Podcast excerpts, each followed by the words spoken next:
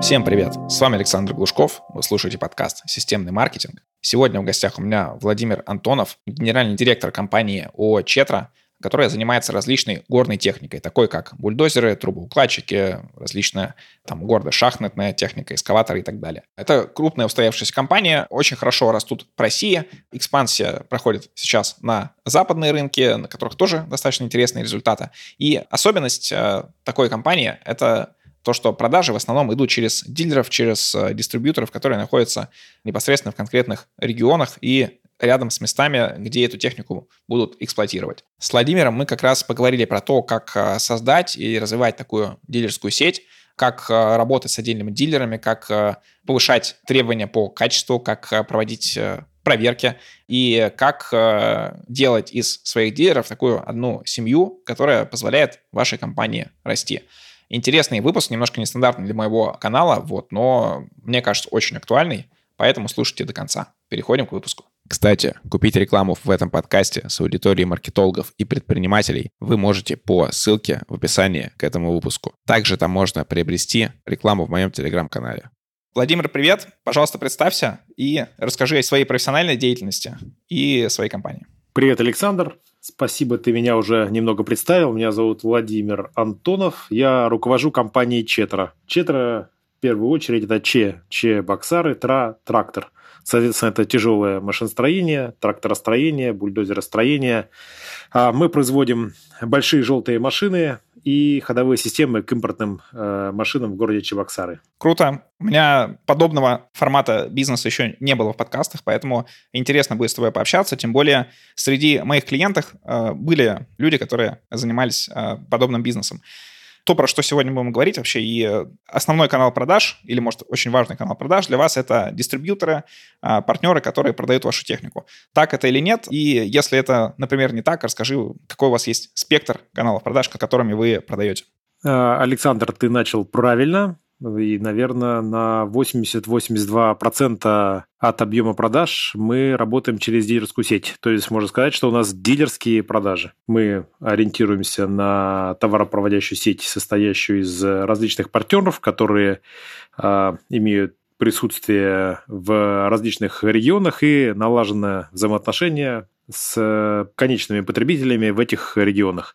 Ну, кроме того, несущественно и совсем чуть-чуть мы работаем с конечными потребителями через собственного э, дилера, кептингового дилера, который оказывает сервисную услугу в сложных регионах, либо продажами напрямую. Супер. Так как подкаст у нас про маркетинг, э, и в основном так сложилось, что я большую часть времени работал в digital-маркетинге, то все мои вопросы, они будут немножко вот про какой-то маркетинг, может быть, про привлечение дилеров, про работу с точки зрения а, digital 'а. И, наверное, первый вопрос я хотел бы спросить про актуальность digital 'а для поиска дилеров. Недавно ко мне э, приходила входящая заявка на услуги, и там ребята искали дилеров, э, они хотели 500 городов России, что в каждом из этих городов у них был дилер. Уже там, по-моему, в 100 городах они нашли, еще 400 им нужно было найти. И для поиска дилеров они очень активно использовали digital, всякие инструменты, рекламу, контекстную рекламу, телеграм-каналы, чат-боты, всю вот эту вот историю. Для меня это был первый такой входящий запрос, вот именно кто так активно занимался поиском дилеров среди digital 'а. Но, может быть, в нише, там, в вашей нише, это такой распространенный э, прием и используется там большей частью компаний. Или все-таки все еще немножко еще не э, дошли в своем развитии с точки зрения там, маркетинга до э, подобных инструментов? Ну, тут надо рассматривать э, маркетинговую политику и правила игры. А, так как мы продвигаем, продаем и предлагаем продукцию тяжелого машиностроения, то это сложное техническое изделие, и оно должно сопровождаться сервисом. Поэтому в первую очередь дилером может быть тот, у кого есть сервисная точка присутствия. Соответственно, это люди, автомобиль, инструменты, склад с запасными частями, какой-то физический объект. То есть это не только что-то в интернет-пространстве, а обязательно должен быть физический объект. Поэтому мы ищем наших дилеров и классическим способом, то есть кто обслуживает такой-такой кабинет и с, с помощью интернета, какие сервисные мощности есть в регионе по обслуживанию, например, добывающей промышленности, и уже э, смотрим по взаимоотношениям наиболее сильных, у кого продуктовая линейка там не пересекается с нами в части конкуренции, с ними можем взаимодействовать. Отвечая на твой вопрос, наверное, так пропорционально 80 на 20. 80 – это физическое присутствие, то есть взаимоотношения с конечным потребителем, а объезд и там поиск его. И, наверное, 20 – это что-то в digital 'е. Ну и, э, Александр, не секрет, нас самих хорошо ищут. Мы не такие уж э, неизвестные ребята в нашей стране и в ближайших странах. Супер. Немножко поговорим про коммуникацию, потому что, насколько я понимаю, кроме того, чтобы привлечь дилера, и э, немножко дальше мы поговорим про то, как там отбирать дилеров и так далее, из кого выбирать, нужно с ними коммуницировать, и чтобы вы были не один из поставщиков, кому они, в принципе, могут обратиться, чтобы действительно они могли продавать вашу продукцию и э, нести какую-то ответственность. То есть они там могли бы брать на себя обязательства по продаже определенного количества оборудования а, или обязательства там по сервису, чему-то еще. Как вы вообще проводите коммуникацию? Потому что тот клиент, который ко мне заходил, у них до этого были созданы какие-то специальные там телеграм-каналы, рассылки, какой-то сайт, какие-то там встречи у них э, в разных городах. И они, то есть, достаточно плотно с этим работают. Расскажи, а, как это устроено у вас? Мы зрелая организация, и мы э, уже имеем построенную дилерскую сеть. И откровенно сейчас мы не стремимся к тому, чтобы ее расширять. Мы э, стремимся к тому, чтобы наращивать зрелость наших дилеров, чтобы они увеличивали долю продаж и охват, долю охвата рынка. Соответственно, э, не так много действий мы направляем и усилий на поиск новых дилеров, но больше направляем на их развитие. В части коммуникации у нас есть правоустанавливающий документ. Это называется маркетинговая политика. В ней прописано а, географическое закрепление, закрепление за потребителями, какие планы должны быть у наших дилеров, с какой регулярностью эти планы предоставляются, а что делать с клиентом, если его не было в плане у потребителя, то есть как он его за собой закрепляет там, на первое время, на среднее время, долгосрочно до конца года.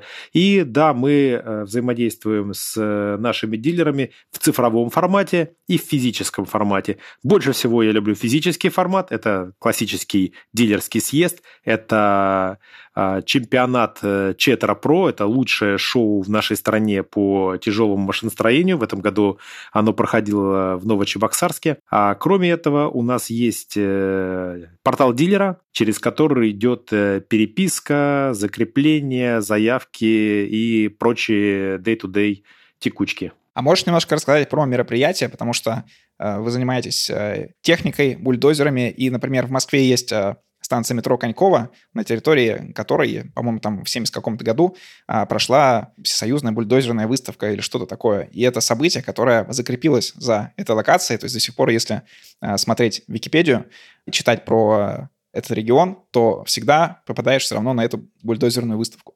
То есть это было что-то такое масштабное. Вы делали что-то подобное или это проходит как-то по-другому? А, мы создали э, международный чемпионат по управлению бульдозерами. Называется он Четра Про. В этом году мы в Новочебоксарске 24 июня, ну там плюс еще два дня, мероприятие занимало три дня, я говорю уже про конкретный финал, про шоу, про демонстрацию это всего массам и энергичную битву за призовые места провели это мероприятие. У нас почти 100 бульдозеристов э, приехало для того, чтобы побиться за призовые места из огромного количества предприятий нашей страны, ну и э, сопредельных государств. Это мероприятие самое массовое, оно промоутируется, продвигается в течение нескольких месяцев, ну и после этого тоже э, отслеживается и взаимодействуем мы с потребителями. Мы делаем лучшее шоу ну, как бы нескромно э, в этой стране. Приезжай, кстати, в следующем году. Я думаю, мы повторим это в э, июне. Супер, будет интересно. Расскажи, вот как проходит э, работа в дальнейшем с дилерами. То есть, например, вы собрали такой э, грандиозный ивент, э, туда приехали, наверное, ваши текущие дилеры, может быть, какие-то там потенциально новые, хотя вы их особо не ищете, но, может быть, тоже там были. Проводится ли какое-то дальнейшее еще взаимодействие, там, попытки вывести там на более крупные закупки, если у вас там работает по предоплате, или повышение обязательств по тому, сколько они должны продать и какой техники, либо еще какие-то истории. Ну, давай не, немножечко там разделим. Ивент, который Четра Pro, он для конечного потребителя он не дилерский. Безусловно, дилер приезжает, привозит своего конечного потребителя, может и не приехать.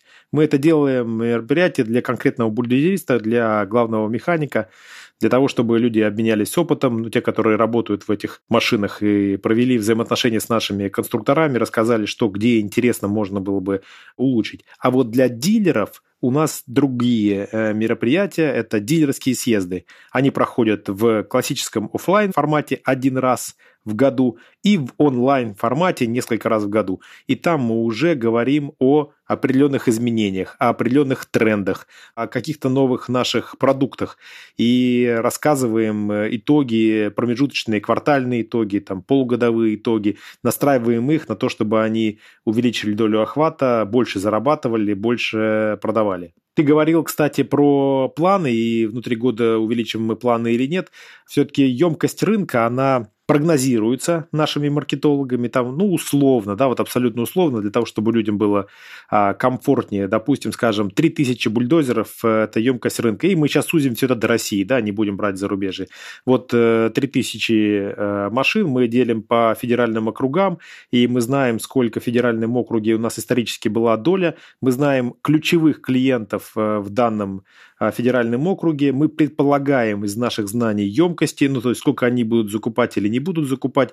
Из этого строится потенциальная потребность этого федерального округа в данном, в отчетном периоде, скажем, а, вот сейчас мы это начнем на 24 год, значит, по федеральному округу определяется доля, и мы уже а, проводим э, дискуссию, диалоги с нашими дилерами для того, чтобы в их планах закрепления была доля не менее, чем э, рассчитали наши умные маркетологи. Получается такая обоюдная работа, и есть вовлечение самих дилеров. Это меня как раз наталкивает на следующий вопрос, который я хотел бы обсудить, так как э, ты говоришь, что вы уже организация зрелая. Вы, по сути, набрали себе э, дилеров. Э, скорее всего, в процессе набора вы совершали какие-то, может быть, просчеты, ошибки, там, шли не туда, какие-то э, гипотезы по подбору новых компаний приводили к тому, что эти компании приносили вам продаж. Можешь как-то вот так вот кратко, емко э, вывести основные принципы, по которым э, ты бы отбирал э, сейчас дилеров, э, если бы вы, например, делали все это заново. То есть вот что важно в дилере? А, надо понимать систему ценностей нашего потребителя. То есть это сложное техническое устройство, которое должно сопровождаться сервисным обслуживанием.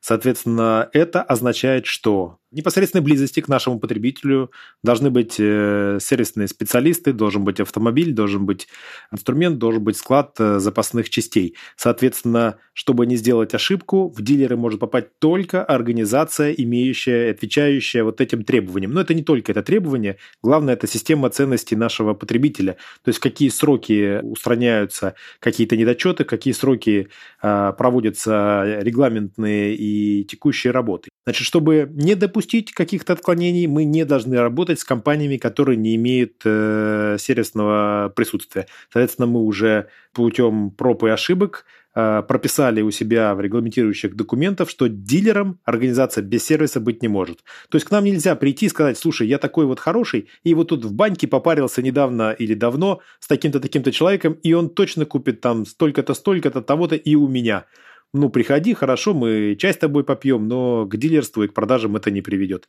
То есть есть короткие цели, есть длинные цели. Это наша машина, это сложное техническое устройство, оно работает там условные там 10-25 лет, и мы должны быть уверены, что в течение этого времени конечный потребитель будет доволен. Если мы не уверены, мы не продадим машину. Если мы уверены, то да, мы с этим э, э дилером пойдем в дальнейшее сотрудничество. Но ради коротких целей, ради там коротких э, планов месячных, квартальных или годовых, мы не поступимся своими принципами и не отклонимся от маркетинговой политики. Принято. Расскажи, как работаете с такими дилерами, которые продают не только ваш бренд. То есть у них, допустим, э, ваши бульдозеры, еще кого-то производителя, еще каких-то. Скорее всего, вам интересно, естественно, чтобы они продавали вашу технику, и чтобы, когда приходил потенциальный клиент, дилер предлагал вас. С помощью чего это делается? С помощью каких-то более интересных предложений по комиссии, либо есть какие-то другие еще, может быть, там даже нематериальное стимулирование, что-то такое. У нас есть прайс-лист. Дилер покупает э, машину с определенной системой скидок к прайс-листу. И если дилер взаимодействует, э, вернее, продает и продвигает схожие машины, как и у нас, бульдозеры, но другой марки, то есть здесь две развилки. Ну, в наших э, правилах. Первая развилка, ну, молодец, здорово, конкуренция – это хорошо, иди своей дорогой. Значит, э, вторая развилка – это по каким-то причинам мы можем временно с этим согласиться, но тогда скидки у данного дилера будут меньше. Ну, так сейчас не скажу на какой процент, но она будет э, меньше, чем у того дилера, который работает э, только с нашим брендом. При этом мы не против, если ну, у нас, например, есть экскаваторы, да, есть э, бульдозеры, но вот э, нету фронтальных погрузчиков. Мы не против, что если наш дилер работает с фронтальными погрузчиками, работает с самосвалами и других торговых марок, а бульдозеры они наши, тогда да, он получает максимальную скидку при выполнении всех правил. Но если он начинает взаимодействовать с другими а, конкурирующими торговыми э, марками по бульдозерам, то здесь развилка 2. Либо мы расстаемся, либо мы уменьшаем э, скидку для этого дилера. Ну и так как наше изделие конкурентоспособно, покрывает всю линейку требуемую конечному потребителю, то мы больше склонны э, в долгу идти с теми, э, кто работает только с нашей маркой. То есть э, таких каких-то супер мультибрендовых дилеров у вас нет? Мы пробовали, мы это делали, и модель бизнеса у компаний, которые работают с мультибрендами, она другая. То есть они а, выставляют условно на площадку одну машину, там нашу машину, чужую и так далее. Приходи, там, любимый клиент и смотри, и выбирай. Но вот мы поняли, что такой алгоритм не работает. Мы предпочитаем, чтобы дилер имел прямое общение и не ждал, когда кто-нибудь придет, а сам бежал на объект, на карьер, на разрез и говорил, ага, вот у тебя технология такая, здесь нужна такая-то машина, посмотри, вот ты используешь машину там иностранного производства, она не соответствует там лучшим практикам, и лучше тебе приобрести отечественную машину такого такого тягового класса, вот с таким отвалом, вот с такими характеристиками. Вот с такими партнерами нам работается комфортнее, потому что они выполняют требования, которые необходимы для конечного потребителя. Они ожидают, что к ним кто-то придет. Ну, получается такая достаточно плотная выходит работа с такими дилерами, и Uh, у них должна быть uh, большая заинтересованность работать uh, с вами. Вот ты сейчас рассказал про то, что дилер мог бы сам побежать на карьер, попробовать что-то предложить. Для этого он должен быть экспертом и в э, самой тематике, э, там бульдозерной, строительной, и в продажах. А помогаете ли вы им с помощью каких-то обучений, может быть, обучений по продажам, технологиям самого продукта и так далее, какие-то, может быть, выезды, экскурсии на другие предприятия, что-то подобное? В первую очередь он должен быть географически в том месте, то есть у нас есть требования по удаленности, не больше там 400 километров от э, места а, эксплуатации данной машины. И да, ты прав, мы проводим обучение, как я уже сказал, в формате различных онлайн-мероприятий. Кроме этого, у нас есть система Академия Четра, это e-learning, приложение, в котором мы ведем обучение различным продуктам, ознакомлению с продуктом, э, понимание э, состава узлов, обслуживания, ремонта, проведения технического обслуживания, ну, различные характеристики, которые присущи данному продукту. С регулярностью это проводим. Отлично. Ты в одном из э, предыдущих вопросов так вот обобщил, что сейчас мы возьмем только э, дилеров по России. Э, правильно я понимаю, что у вас дилеры не только в России, а еще есть за рубежом. Если да, то какие это страны и как отличаются дилеры в других странах, ну, я предполагаю, что это, наверное, СНГ, и э, какие к ним требования, насколько они отличаются от требований к внутренним дилерам?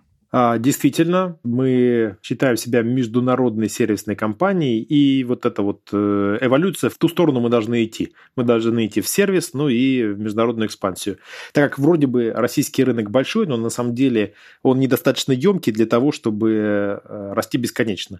То есть мы уже упираемся по многим номенклатурам в доминирующую позицию, соответственно, чтобы расти дальше, по ним нам необходимо выходить на международные рынки. Международные рынки – это не только страны ближнего зарубежья, это в том числе и страны дальнего зарубежья. Здесь по странам ближнего зарубежья мы применяем ту же маркетинговую политику, что и по России. То есть это в первую очередь э, сервисный дилерский центр, э, который уже имеет какие-то взаимодействия и опыт работы с, допустим, предприятиями по добывающей промышленности. Просто перепродать даже за границей наши машины не получится. То есть мы инвестируем долгосрочно в нашего дилера.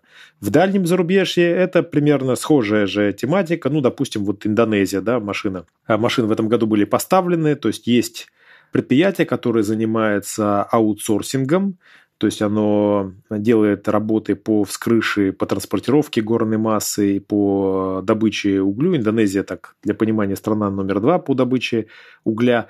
И кроме этого, данное предприятие еще и продает э, технику. Соответственно, имеет сервисный центр – готова быть дилером в регионе, да еще и свою компетенцию по добыче имеет. Соответственно, она может спокойно пригласить любого потенциального покупателя, сказать, посмотри, вот Четвер Т-25, как замечательно она трудится, вот такие характеристики, мы себе такую взяли, и ты бери. По загранице примерно схожая а технология, нам везде нужен партнер, который имеет сервисные мощности. А расскажи э, про, наверное, соотношение сейчас продаж э, в России и за рубежом.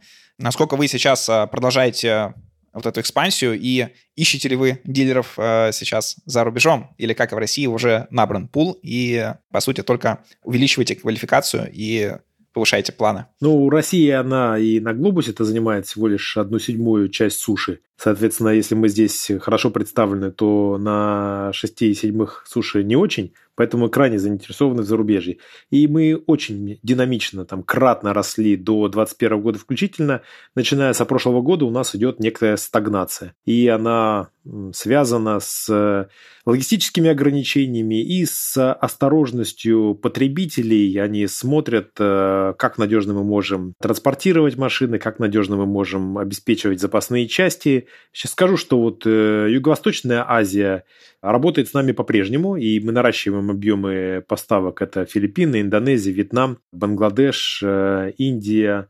Хорошая идет проработка по ЮАР, а вот Латинскую Америку надо э, покорять заново. Мы в прошлом году поставили машину в Перу, и вот здесь, например, дилер осторожничает, смотрит, ага, а сможем ли мы следующую партию поставить? Ну, будем доказывать день за днем, что мы надежные поставщики решений и сервиса. Да, тоже в прошлом году выходили в Латинскую Америку с одним э, приложением, и тоже э, иногда приходилось э, прятать свои русские корни. В данном случае нам это сделать было проще, все-таки это был такой атишный продукт, и не зависели от логистики, но некое опасение тоже бывало. Еще тебе, наверное, так как мы говорим про дилеров, про подбор дистрибьюторов и про вот эти требования, наверное, логично, что кто-то эти требования может иногда нарушать, как вы э, следите за этим? То есть есть какие-то отдельные люди, которые э, проверяют, э, насколько добросовестен дистрибьютор. И бывало ли такое, что кого-то вы исключали за многочисленные нарушения?